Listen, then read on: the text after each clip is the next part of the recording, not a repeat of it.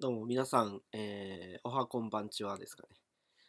いつ聞いてるかわかんないので、えー、なんと言えばいいかわかんないですけれども、どうも、えっ、ー、と、何でしたっけ？えっ、ー、と、政治鈴木の何かしらでいいんですよね。はい、そういう番組でございます。えっ、ー、と、先日、つい先日ですね、えー、やってき TV の方のお手伝いをしてまいりました。まあ、あの相変わらずエモいというか 何と言えばいいんでしょう。あのいい感じにインターネットトの話ができたんじゃないかなと思います。そのね、えっ、ー、と、まあ、インターネットをいろいろやってた人たちと、あの、今現れているインターネットでなんか起こってる事象っていうのが、まあなんか、ちょっと乖離しているみたいな話が出たりしたんですけれども、あの、でもこれ急に言ってもあれだよね。あの、そのやっていき TV っていうものを聞いてない人がいるっていう前提で話さないと意味がないですよね。えー、じゃあこの話やめましょうか。えー、いや、そういうわけではないんですけれども、あのまあ、やっていき TV というのを手伝っておりまして、で、その中で、ま、いろいろ話を聞いたんですけれども、全体的にインターネットを、まあ、昔からやってた人たちの話を、えー、してもらいまして、で、それをしつつ、あのなんて言うんですかね、ちょっと、まあ、ある意味でオタクっぽい話みたいなのを展開していったっていう感じなんですけれども、まあ、えー、細かいところは、あの、ぜひ聞いていただいて、2時間あるんですけれども、結構さらっと聞けるんじゃないかなと思うぐらい、あの、濃厚な内容となっておりますので、ぜひぜひ聞いていただければなと思います。で、えー、そこで出てきた話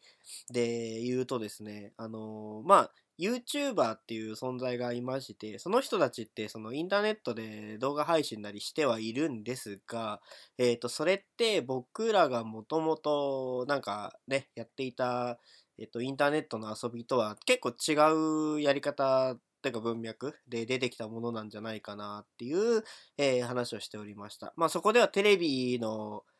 なんていうんですかね、二次創作っていうか、あの、真似事みたいな文脈で語られてはいたんですけれども、まあ、そこも結構、その映像配信、動画配信、えー、音声配信っていったところは、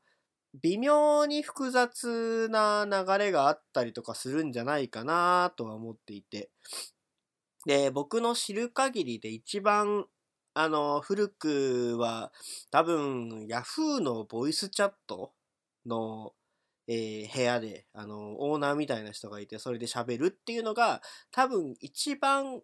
古いんじゃないかな。もしくは、えっ、ー、と、まあ、スカイプの会議通話垂れ流しみたいなのもありましたけど、あの、ライブドア、今、えっとね、いろいろややこしいんですよ。ライブドアに行って、そのネットラジってところに戻って、またライブドアに戻ったかなんだかわかんないけど、まあ、ネットラジオ、えー、ネットラジっていうサービスがあったんです。それが、えっ、ー、と、音声配信の僕が知ってる一番、えー、古いもので、それは音声配信をネトラジっていうサービスでやりながら、あのー、まあ、でもコメントとか読みたいじゃないですか。今、ニコニコ生放送とか YouTube ライブとかってコメントがそのサービスにくっついてはいるんですけど、あのー、当時はそういったものがなかったので、ネトラジっていうそのサービスで配信をしながら、聞く人は、まあ、Windows メディアプレイヤーとか、今はなき WinRAMP とか使いながら聞いていたんですね。で、それでそのリアクションを書き込む場所として、えっ、ー、と、したらば掲示板っていうところがありまして、で、そのしたらば掲示板に自分の掲示板立てて、まあ、いわゆるジータって言ってたんですけれども、で、その自分のいたジータに、えー、書き込んでもらうっていう形だったりとか、もしくはそのえー、2チャンネルの特定の掲示板のスレッドに、えー、書いてもらったレスを読むっていう形で、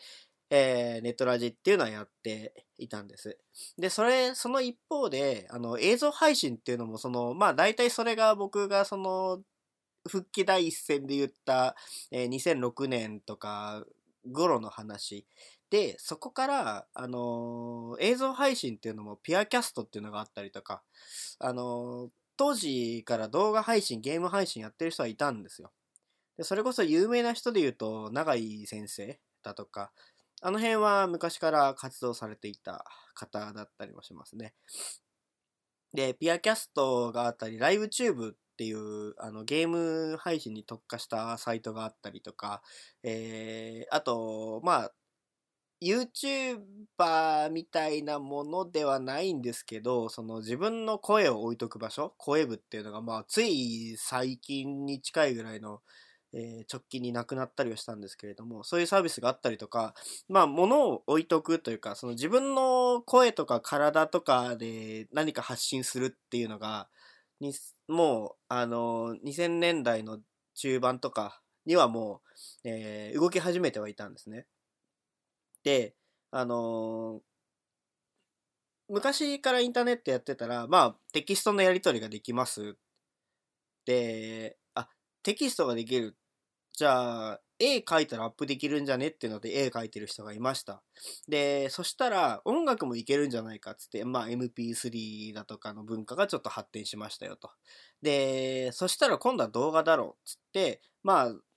動画実写の前にフラッシュがすごく流行ったりとかはしていて、で、えっ、ー、と、まあ、ようやくその動画っていうところになって爆発的にね、いろんな人が、あの、動画だ動画だって言い始めてはいるんですけれども、僕らがやっていきたい。僕らがっていうとあれだけど、僕が少なくとも、その、触っていたいインターネットのコンテンツっていうのは、どちらかというと、その、ブログ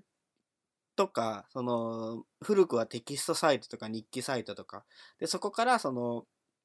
えー、他人にいろいろ配慮していなかった頃のツイッターとか、えー、そういった文脈の中で自分が何かやりたいことをやるっていう場所としての、その音声配信なり動画配信なりっていうのは、すごく興味があるし、楽しいことだなとは思っているんです。で、多分その YouTuber みたいなものとのその一番の違いっていうのは商業臭さな気はしているんですね。で、おそらくその、あ、この人たちお金が欲しくてやってるんだなっていうコンテンツに毛嫌いする気があるんじゃないかな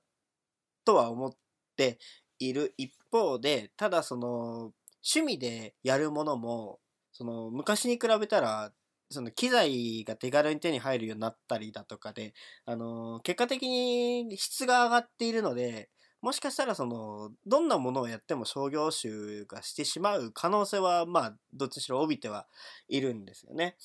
うん。で、まあその、僕としては、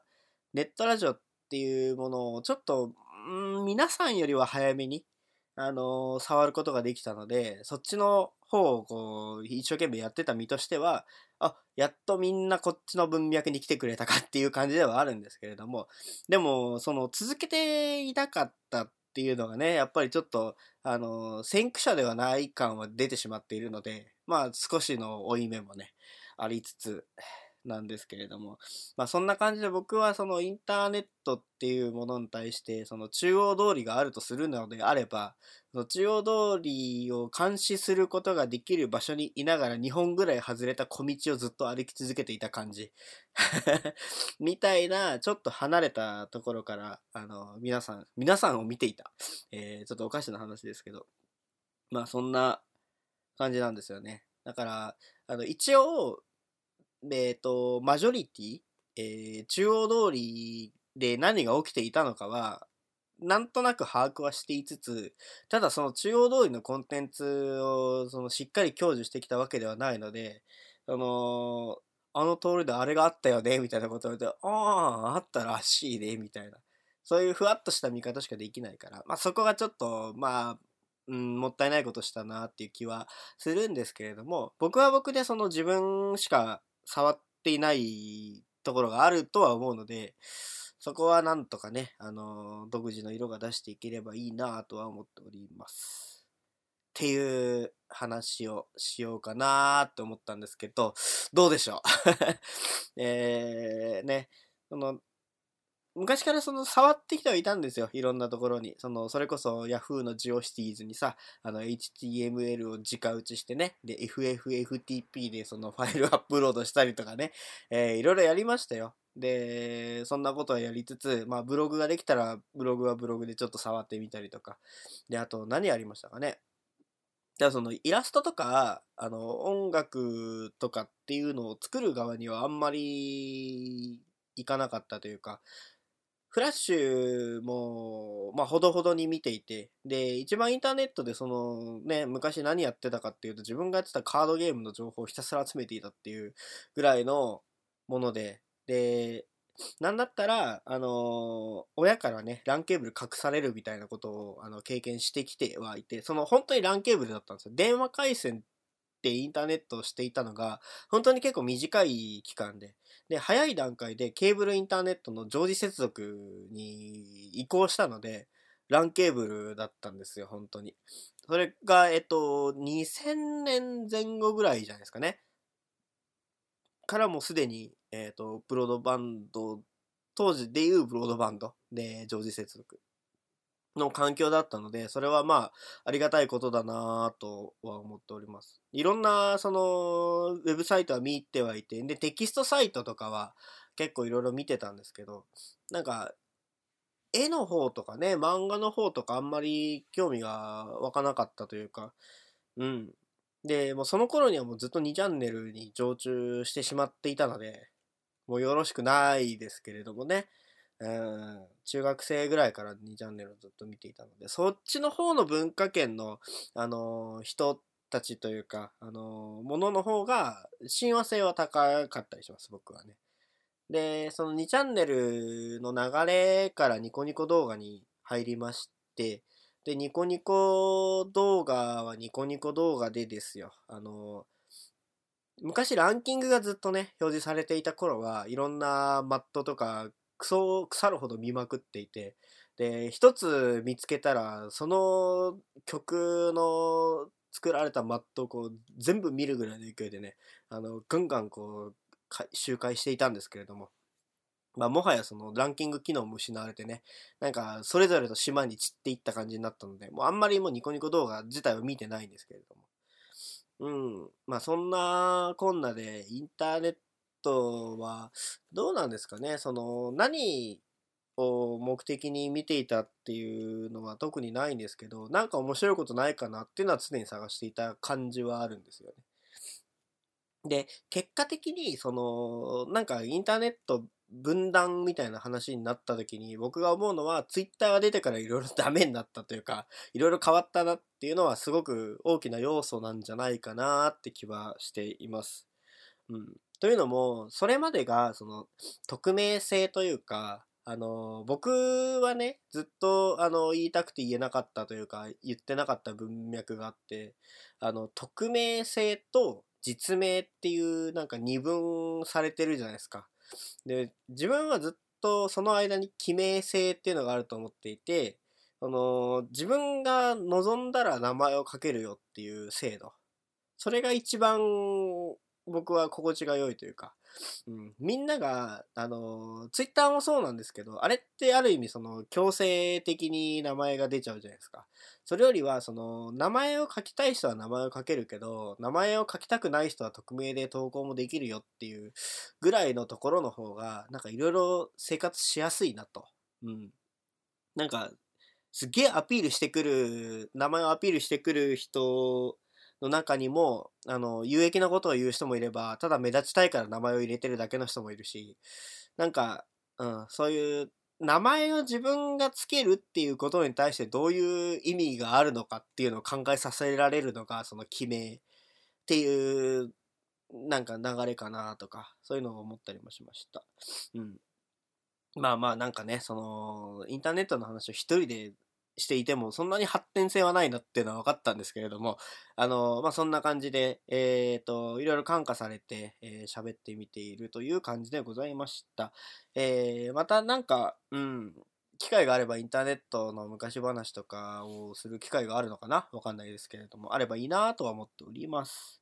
ではでは、えっ、と、第何回かわかんないですけど、えっ、と、アップロードされた頃で分かってると思います。えーお聞きいただいた方が、もしいらっしゃれば、えーその方には最大限の、えー、と感謝と、えっ、と、罵倒をね、罵倒はしないが、え罵倒はしないですよ。感謝をね、えー込めて、えー終わりたいと思います。それではまた次回お会いしましょう。バイバイ。